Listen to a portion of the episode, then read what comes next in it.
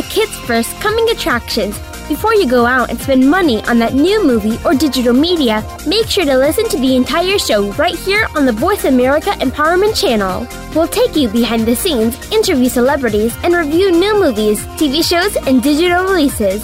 Now, here are your hosts from Kids First Coming Attractions. Welcome to Kids First Coming Attractions on the Voice America Kids Network. I am Benjamin Price, and today we will be talking about Cruella, The Human Factor, Jurassic World Camp Cretaceous, and Cerebrum. Uh, let's start off the show by talking to Tiana about Cruella. Uh, so let's get into it. What did you think about the film, Tiana? Cruella. I thought that Cruella was a truly amazing film. Um, it had a lot of features to it that I think I really loved personally. Like I really loved the fashion. Um, and how they did a lot of upcycling with the outfits, like they used newspapers um, for it, which I truly did love. And um, also, I did like the color palette, and I loved how kind of the story the storyline kept changing. There was a few times in it where you start going on to one thing and then it kind of switches to you in like a whole nother world in a sense. So yeah. you start on one path, you start thinking one thing and then in like one second it'll change on you. So those are really what I liked about this film. Um, so let's get into what it's about because it is a little strange just looking at like the the profile of this movie, like being set in London, uh, specifically in the 70s, that this is connected to 101 Dalmatians. So, can you talk a little bit about um, how this connects to other Disney movies? So, in some of the ways that Cruella was similar to 101 Dalmatians is they did have most of the same names, like the names of the dogs, um, and some of the characters, but the only real difference is that they kind of talk more about Cruella's backstory and how she grew up. So, uh, one thing that I did find that was pretty interesting is that the original 101 Dalmatians film came out in 1961, but this film takes place in 1970. So I thought that was pretty interesting, knowing that she was like a kid growing up in the 1970s, but she was an adult in the 1961 movie. Um, and so finally, what uh, what star rating or what age rating would you give Cruella? I would definitely give Cruella a 5 out of 5 stars, and I would recommend it for ages 10 to 18 plus adults. I know I've watched this film like four times already, and it was really great. All right. Well, thank you so much for talking to us about it today. You are listening to Kids First Coming Attractions on the Voice America Kids Network. Today we're talking about Cruella, the Human Factor, Jurassic World Camp Cretaceous, and Cerebrum. Right now we're switching gears from Tiana's review of Cruella to hear Zoe's interview with Tipper Seifert Cleveland from the film Cruella. Hey everyone, I'm Zoe Canella reporting for Kids First, and today I'm with Tipper Seifert Cleveland. How are you? I'm good, thank you. How are you? I'm good. Wow, you look so different without the wig on. yeah, I do. Cruella the film is a very audacious and bold take on the classic Disney story, and you give life to Estella at just 12 years old, and it's very pivotal in the story. So, what do you think defines um, Estella's personality at her age of 12? well, I think she's very bold and confident and very creative, and she doesn't really care what anyone thinks about her. For sure. And this is an origin story, and Cruella is a fascinating villain. And um, I think it's really important to know like where she comes from, and how do you think this is going to impact audiences? Uh, I think no one's everyone's going to see the real her and why she is Cruella and why she's a scary, evil woman. You know, and I feel like everyone's going to they're going to find out they're going to learn about her backstory. Yeah, of course. I totally agree. And I was very touched by Stella's um, early childhood because as a middle schooler, I know bullying is a huge deal nowadays. And um, it affects people on so many different levels, considering some are more vulnerable. So, how do you think Stella really just protects herself? Um, again, she doesn't doesn't care what anyone thinks, and she's like, "I am who I am, and you can't tell me otherwise." Um, yeah, she just doesn't listen to them, and she fights back. Yes, and I love that she also builds a family with um, the people surrounding her as well. Also, I'm curious to know, did you ever work with Emma Stone so you guys could have some of the same mannerisms at all?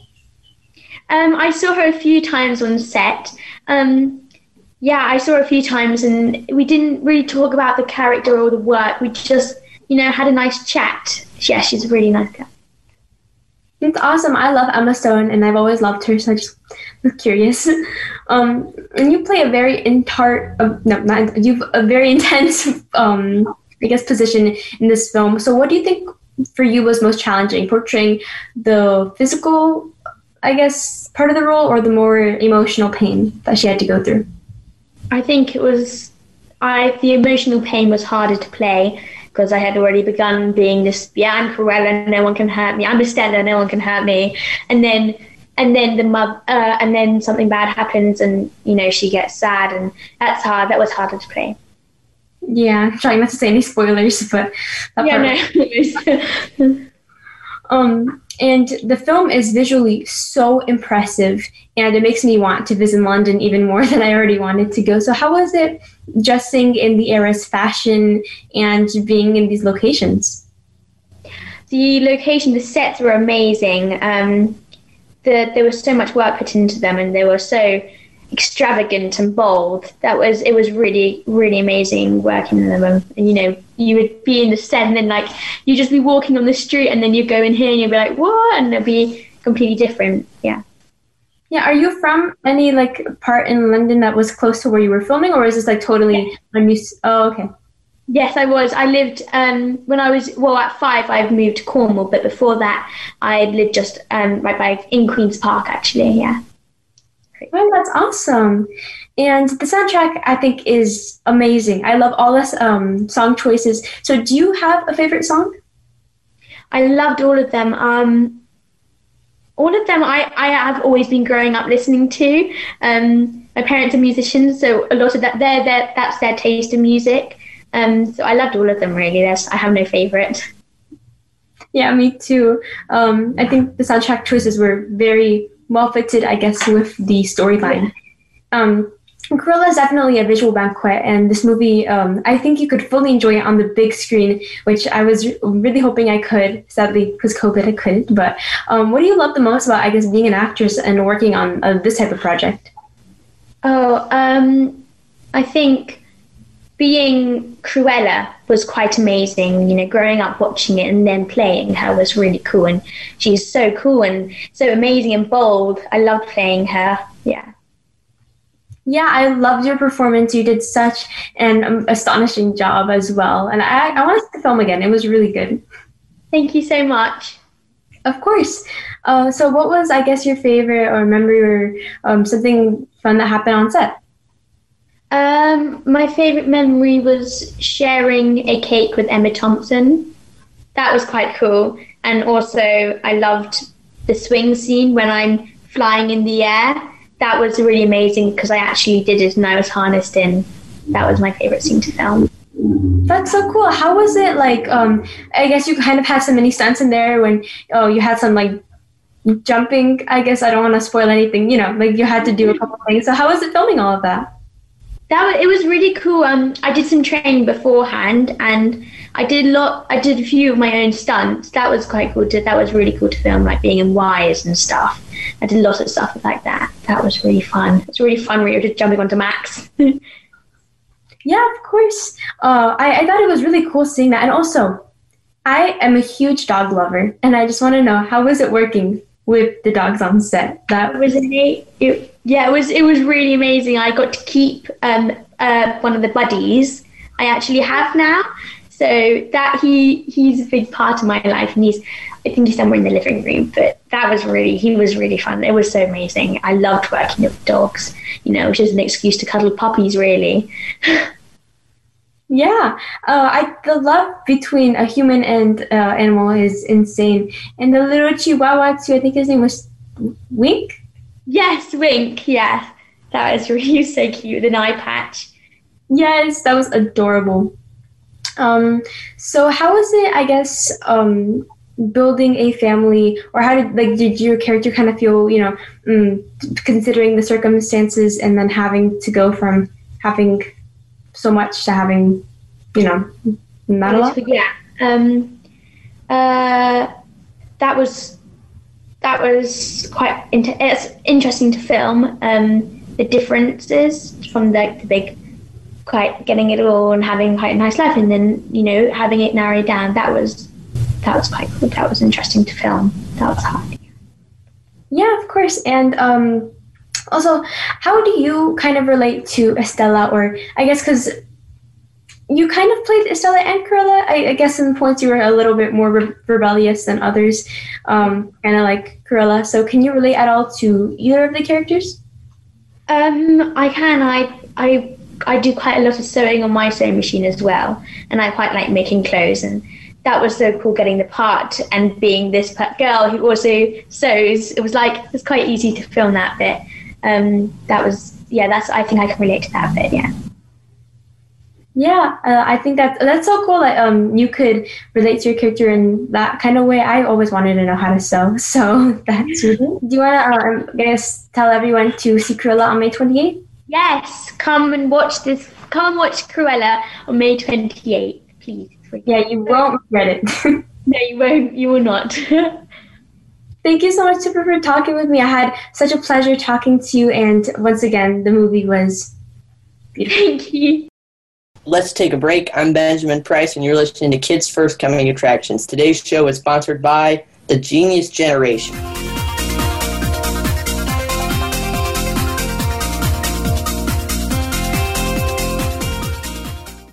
Become a Kids First film critic, visit our website to find out when the next audition takes place. We hold auditions throughout the year and are always looking for kids ages 8 to 18 that love movies, love talking about movies, and love the chance to meet the talent that works on movies. We invite kids who live in or near any major city in the US, Canada, or the UK. This summer, join us at our Kids First Film Critic Boot Camp at Temple University, where you can learn how to critique films, how to interview celebrities, and how to set up a home studio for next to nothing.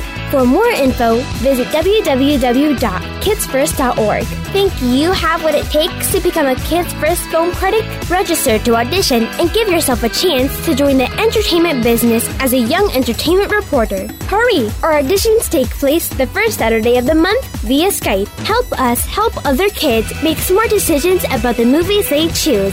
At Kids First, we believe that smart kids make smart consumers. On the Right Road with host Paula Phillips has arrived at Voice America. With remarkable heart and realness, this popular program brings inspiration, ideas, opportunities, and help to teachers and parents around the globe who work daily to guide kids on the right road in school and in life.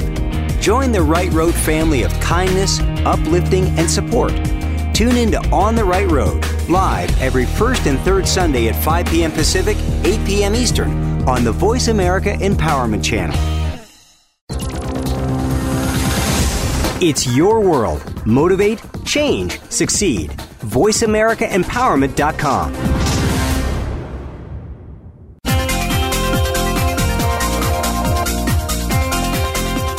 You are tuned into Kids First Coming Attractions on the Voice America Empowerment Channel.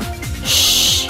Turn your phone off. Another film review or celebrity interview is coming up. Hey, welcome back. I'm Benjamin Price, and you're listening to Kids First Coming Attractions. We've been talking about Cruella, and next we'll be talking with Ashley about the new documentary, The Human Factor. So, Ashley, what did you think of the movie?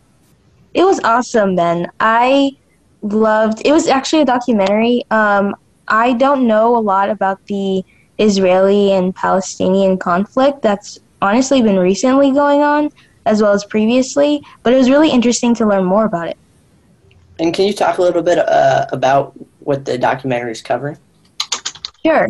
So it's talking about the um, how Americans, specifically the President Clinton administration, how they try to basically get a peace treaty between um, the Israelis and the Palestinians due to their really honestly growing conflict that's been happening for decades now.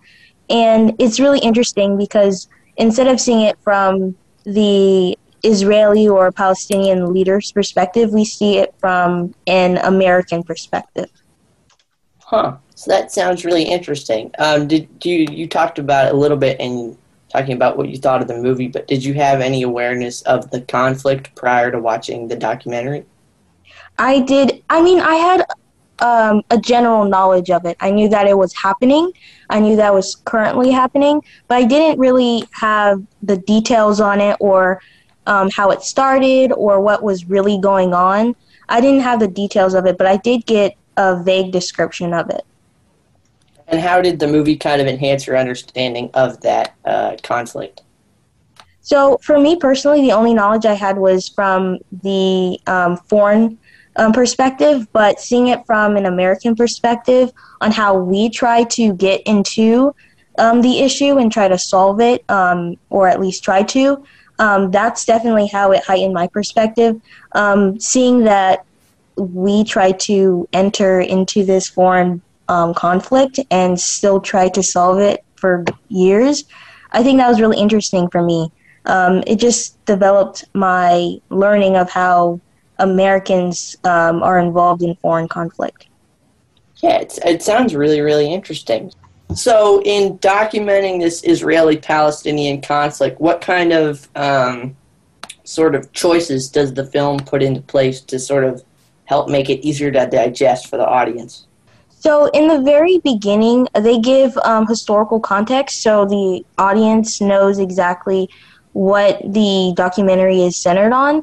For me personally, it wasn't enough um, because, again, I don't have as much um, knowledge on this specific topic. I honestly think I should, but I don't, and I think that it would be a lot better if it did. But other than that, um, it definitely just adds a lot of visuals and a lot of you know documents within the film in which you can really understand and grasp the aspect of every you know issue that um, the Clinton administration had um, with dealing with this issue. And was there a particular point in the movie, like a statistic or a sort of subtopic that really, really surprised you about the um, top or about the subject of the movie? Yeah, honestly, it's just that it's so ongoing. Like, sure. you know, it's you know, it's happened a while back. I'm not sure like the exact point in time, but it's been happening for a while. And even you know today and recently in the news, it's been heightened. And so just seeing how much it, it showed the um, actual like it, for a short while, it showed the um, you know other presidents um, after the Clinton administration, um, and this basically the same leaders of that time of the Clinton administration talking about the same thing. That was just really interesting to me just to see how this issue is still ongoing today.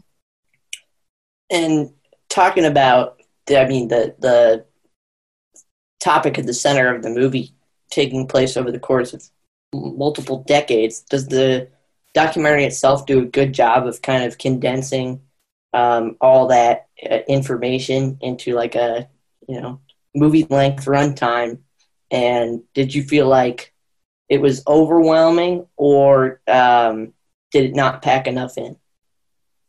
I would say I don't think it was overwhelming at all. Actually, um, when it came to the time frame, again, it's just like the President uh, President Clinton administration. So it was just solely focused on that because I believe it was the first uh, presidential administration that actually got um, a hold of this issue or wanted to um, bring America into this issue. So it just really showed the start of America's involvement inside this issue. So it was really just focusing on on the Clinton administration, and at the very end, it did show some little aspects of the other presidential um, administrations getting involved in the conflict as well.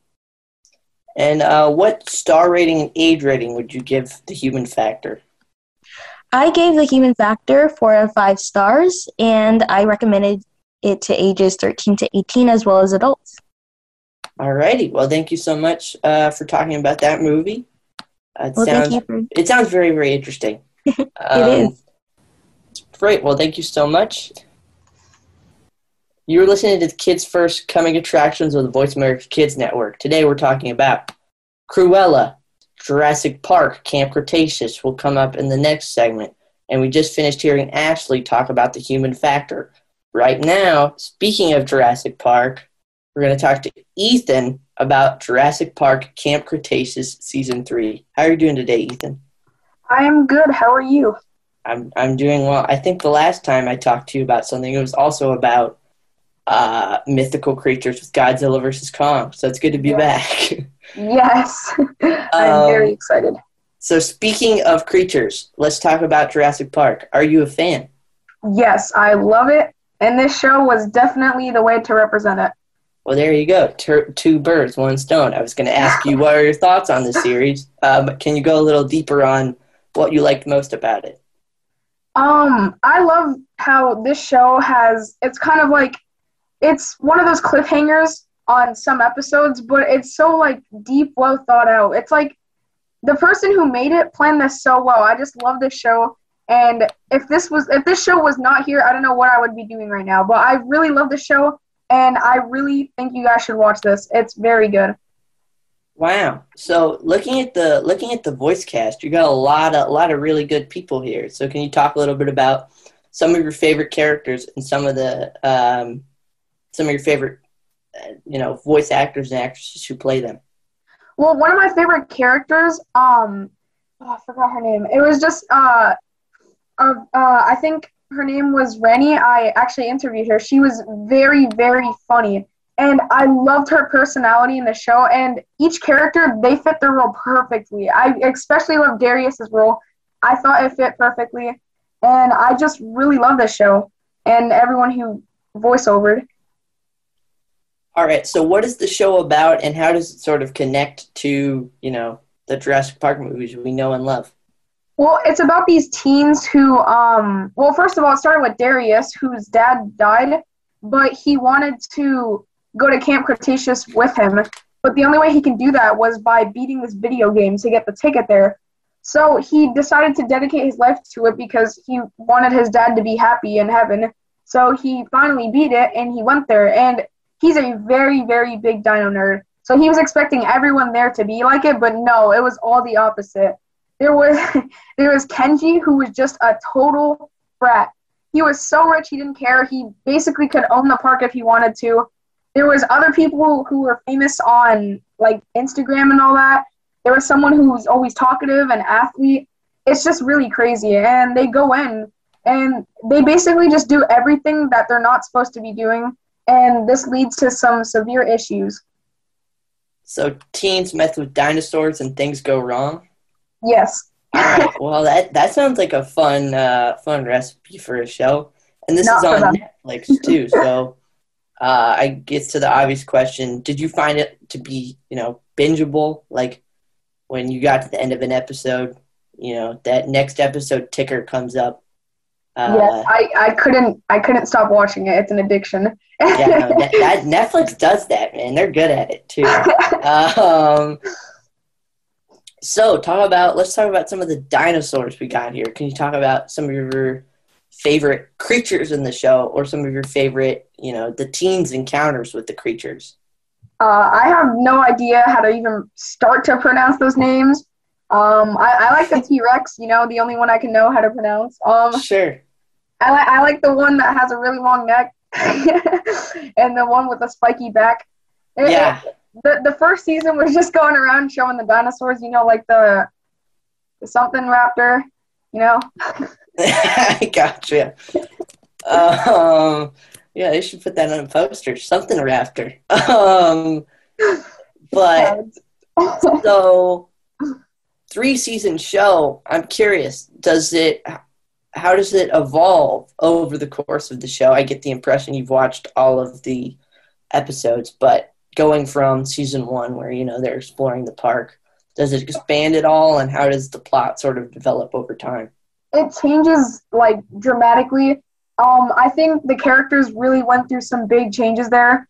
Um, as you can tell from the beginning, they're they're all like new to each other, but soon after they start to you know know each other more, and things start to get easier to talk with people.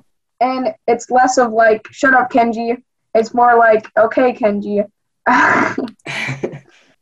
it's mostly just yelling at Kenji. yeah. And do you have a particular episode that stands out to you as one of your favorites, or multiple episodes? Not really. Uh, I don't want to give too many spoilers about some Sure. of them, but um, I just I just really liked. I, I think I liked every episode. There wasn't one that was bad or needed anything about it. And now this is more of a deep cut, but is this show taking place during Jurassic Park or like during the new Jurassic World movies? You know, I was actually wondering that too. I don't actually know. It, Alright. It's on the thing is, it's on an island, so I don't Yeah. think it has to do with Jurassic World. I'm pretty. I, I have no idea actually. I'm just. I don't think it has to do with it because they're on like an island. So maybe, maybe not. I don't know. All right. Well, um, what star rating and age rating would you give Jurassic World Camp Cretaceous? Um, if there was more than five, I would give that. But since there's only five, five out of five stars, and I'd recommend it ages eight to eighteen plus adults. I would recommend you watch this with your kids. It's very, very good. All right. Well, thank you so much, Ethan. You're welcome. Thank you for having me. Let's take a break. I'm Benjamin Price, and you're listening to Kids First Coming Attractions. Today's show is sponsored by The Genius Generation.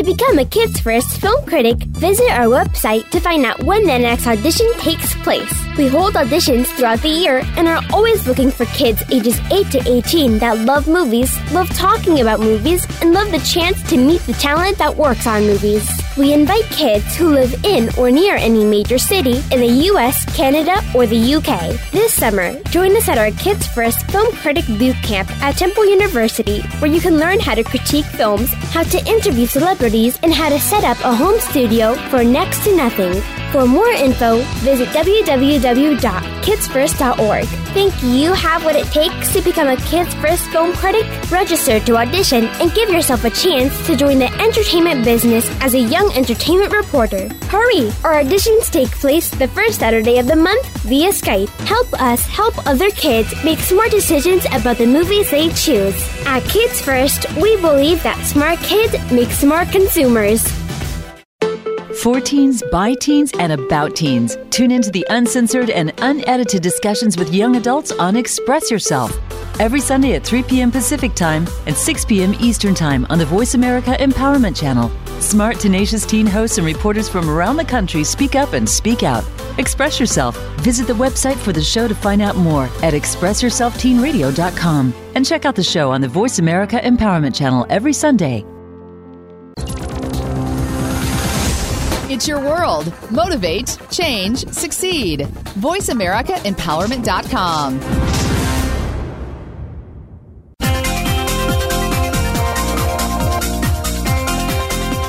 You are tuned into Kids First Coming Attractions on the Voice America Empowerment Channel. Shh! Turn your phone off. Another film review or celebrity interview is coming up. Hey, welcome back. I'm Benjamin Price, and you're listening to Kids First Coming Attractions. We've been talking about Cruella, The Human Factor, Jurassic World, and Camp, Camp Cretaceous.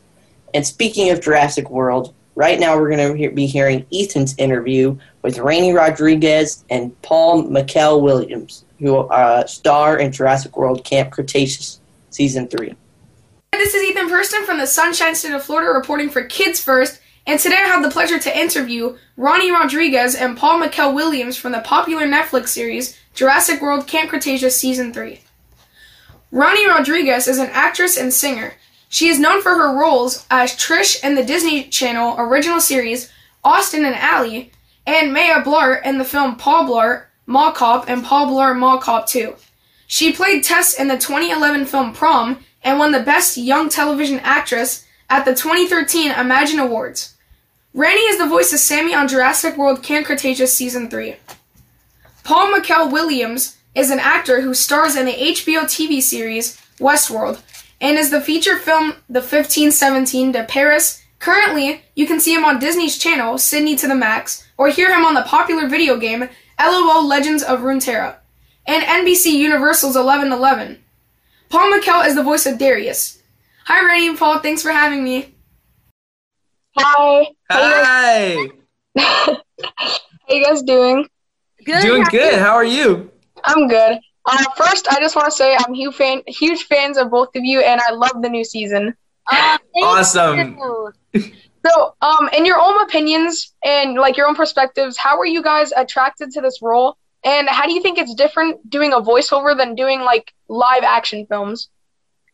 I was immediately attracted to this show. I mean, I remember getting the audition for it, and in the email that I replied back to, I remember sending off my audition. I recorded it at my family's tire shop, which is probably the worst place to ever record a voiceover because you need silence, and all you kept hearing was the tire machines in the background.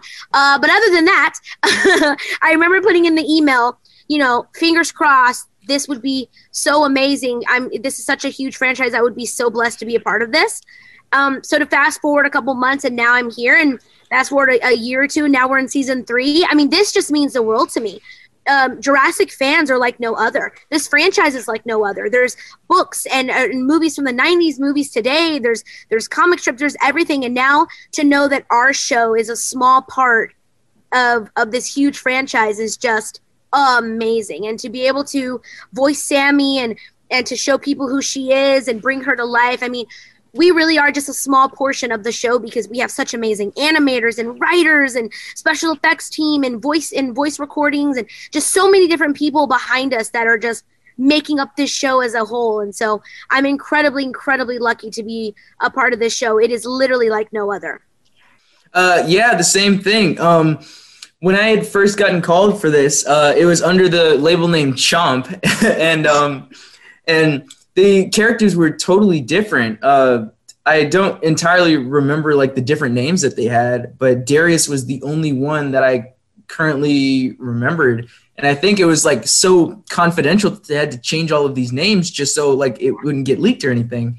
And then I'd say like uh, three or four months later, I had gotten the call to come back in. And um, after that, they had called me for a test session, which was my actually, I'm pretty sure my first time recording in a sound booth, and I was super duper excited. Um, but yeah, that's man. I mean, it, I've had so much fun doing the show, meeting all of the people that are collaborating to create this, and um, I'm super excited for the fans to see season three because it is action packed, it is thrilling, it is awesome. I loved it. thank you thank you I Thank can't you. wait. I can't wait for a season four if there is one.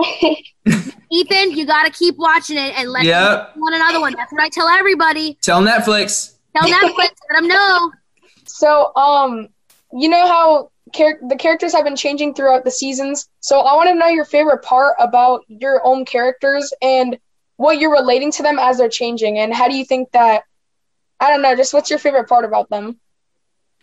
Uh, yeah, I know that um, our characters have definitely been through a lot in all of these seasons. Um, season one, we they didn't really know each other. You know, uh, they were just getting to know each other. They came from totally different backgrounds. They had nothing in common. Um, season two, you could kind of see that relationship building with them, sort of building this friendship that was uh, starting to get stable. And in season three, you really see that friendship like solidify into into family and togetherness. Uh, specifically with Darius, he was a lot of an introvert in the in the first seasons. Um, and I think that definitely came from feeling like he was kind of out of his place despite being in the place that he always wanted to be. Um, in season two, you can kind of see him taking that leadership role um, and kind of directing others um, around for the greater good of uh, for the greater good of, the, of their lives. And then my favorite has to be season three because he's finally letting um, someone else take the reins of leadership and he's putting his faith and trust in somebody else so that he can finally, you know, uh, do what he came there to do or do what he went there to do. And um, Yeah. yeah, I definitely feel like just finally uh, putting time into himself rather than thinking about all of the other people is uh, definitely my favorite thing about him. I feel like the main thing that the characters, just as a whole, have learned and grown from is their ability to adapt to their situation and for their survival. I mean, look at our awesome treehouse that we built ourselves our showers and the way that we cook our food. And you know at one point we build that we saw in the trailer an electric fence to sort of protect us from the dangers on the island. And i feel like without them working together for a common goal they wouldn't have been able to adapt so quickly and not effortlessly but you know at least with uh, some little trial and, and error for their part at least to get better for for what they started with in season one, where it literally was just them running everywhere with no shelter at all, sleeping in trees, you know, to now having like a fully fledged camp that they've, you know, made for themselves. And I feel like Sammy, especially, um, in season one, we saw her as this like really over enthusiastic person, but you know, she had this sort of secret that she was keeping hidden in season one and, and and once it was revealed i feel like she had the ability to sort of okay now everything's out in the open here it is. And that definitely comes back to light in season three. And for her her growth is we get to see different sides of sammy. She's always positive and she's always optimistic and she's always cheerful. But there are sides of her where she can get fiercely protective of her friends and family. And we get to see a little bit of that this season.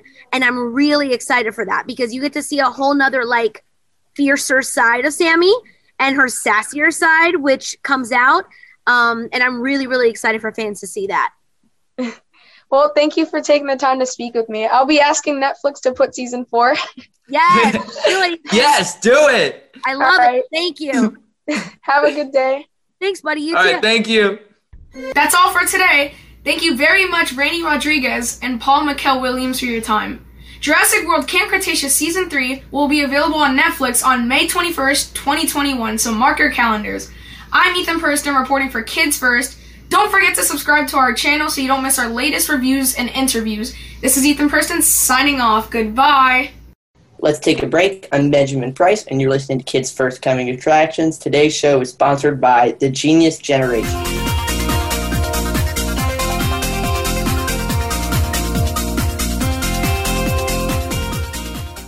To become a Kids First film critic, visit our website to find out when the next audition takes place. We hold auditions throughout the year and are always looking for kids ages 8 to 18 that love movies, love talking about movies, and love the chance to meet the talent that works on movies. We invite kids who live in or near any major city in the US, Canada, or the UK. This summer, join us at our Kids First Film Critic Boot Camp at Temple University, where you can learn how to critique films, how to interview celebrities, and how to set up a home studio for next to nothing. For more info, visit www.kidsfirst.org. Think you have what it takes to become a Kids First film critic? Register to audition and give yourself a chance to join the entertainment business as a young entertainment reporter. Hurry! Our auditions take place the first Saturday of the month via Skype. Help us help other kids make smart decisions about the movies they choose.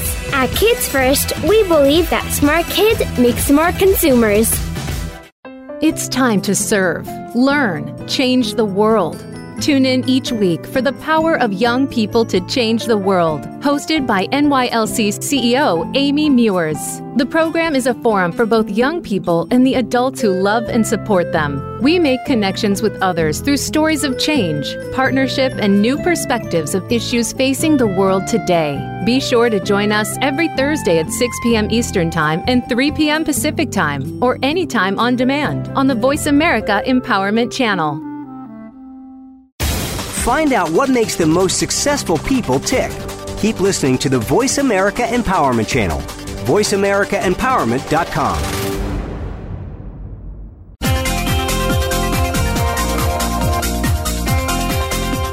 You are tuned into Kids First Coming Attractions on the Voice America Empowerment Channel. Shh! Turn your phone off. Another film review or celebrity interview is coming up.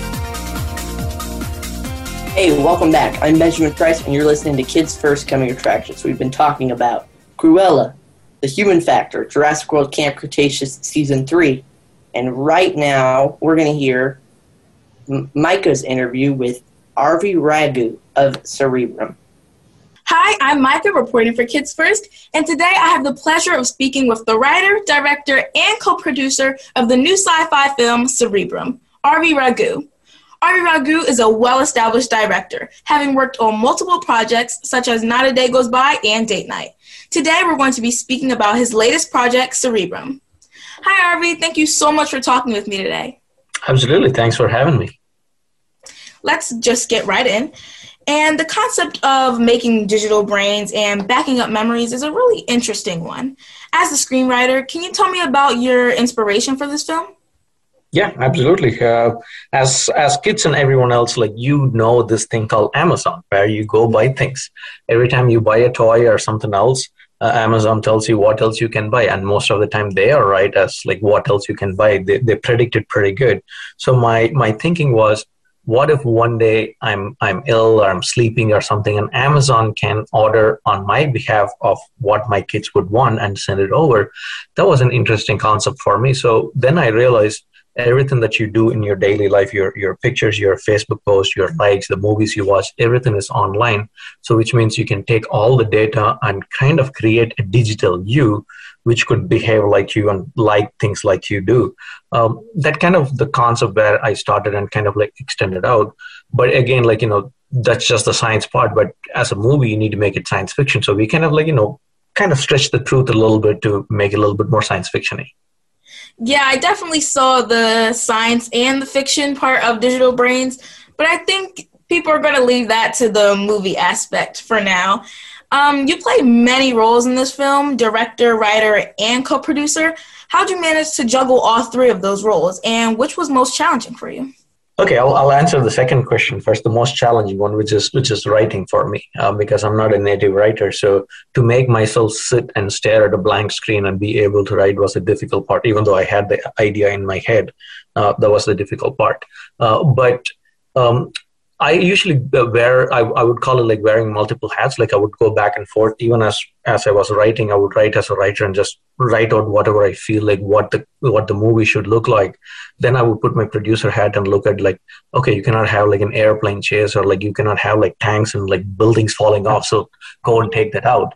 Um, while I was direct, directing, that's that's the same thing I would do. I would direct as a director but as a producer i would look at and say like hey does this shot make sense or would it cost more money for us should we not do it so it's a balancing act of act of figuring out at what point you make the decision of being a director or producer and, and doing that but the, the the part that I enjoyed most is obviously directing because I love working with actors and you know getting the best out of them. So directing definitely was was the most that I enjoyed.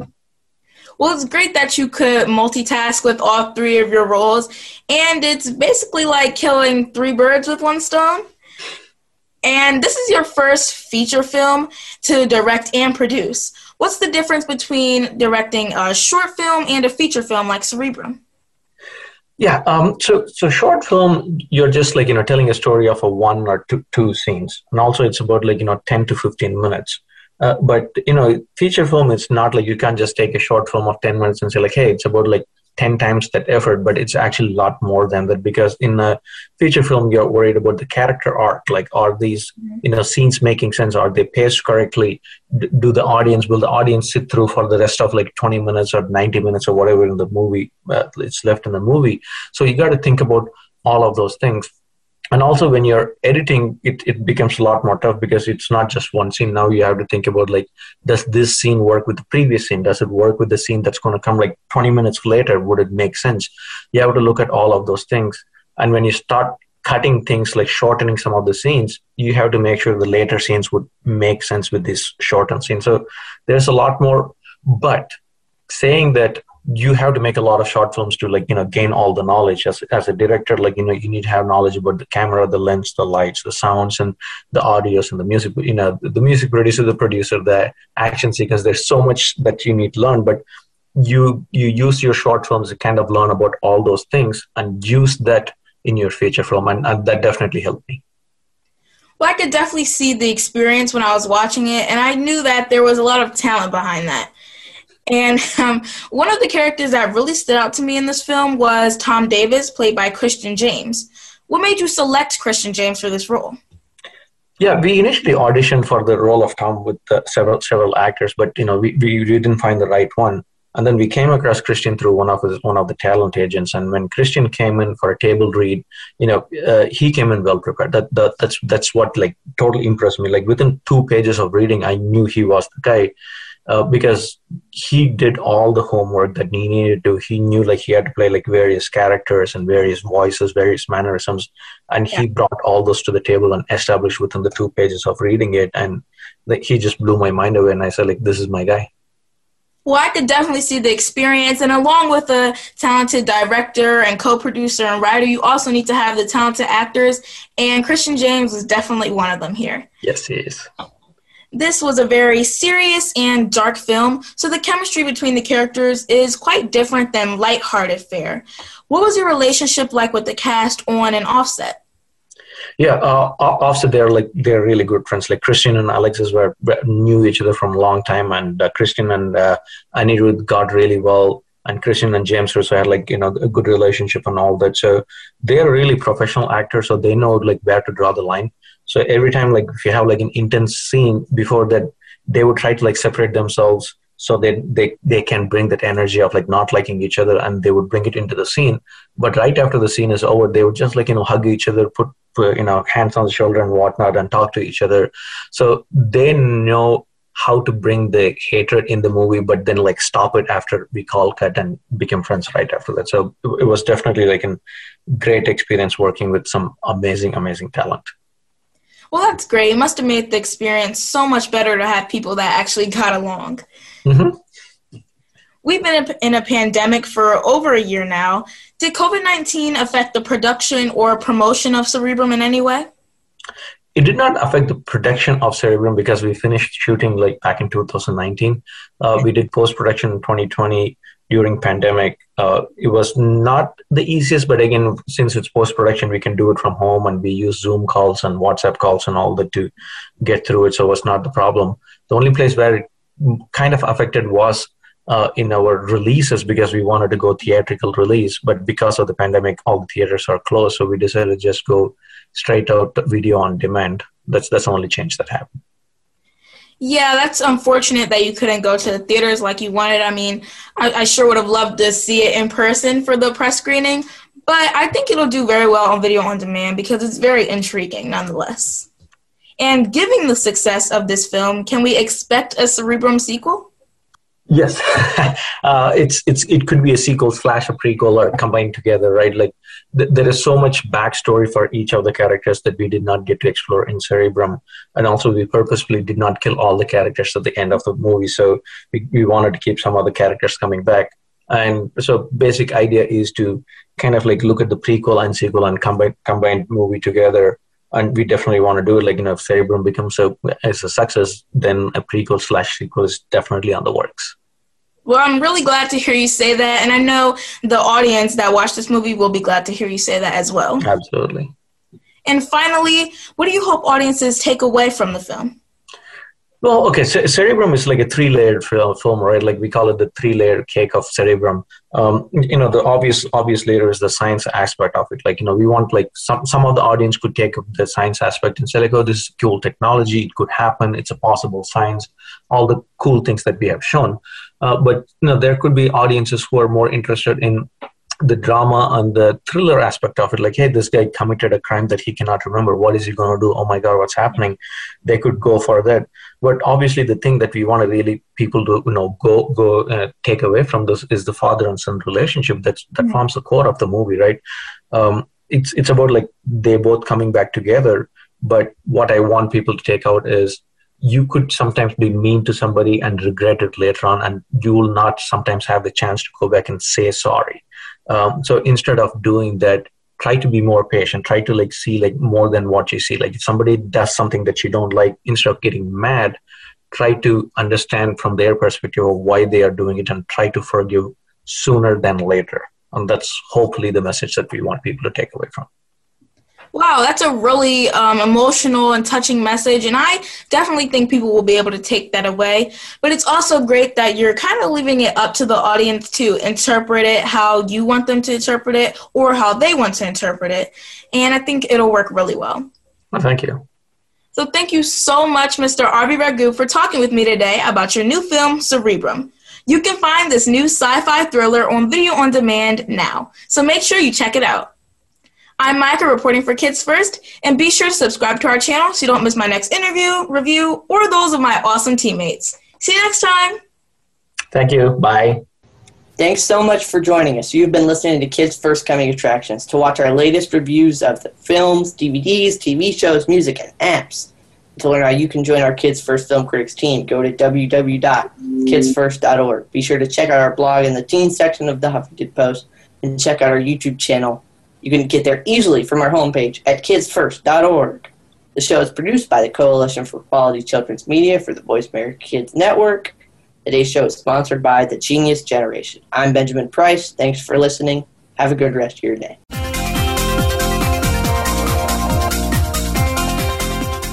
Thank you again for tuning in to Kids First Coming Attractions on the Voice America Empowerment Channel. Now, you know more which movies, TV shows, or digital media to look for, or learned about the talent that worked on or off camera on them, and can make informed decisions about what to watch. Be sure to subscribe to our channel so you don't miss an episode and tune in again next week.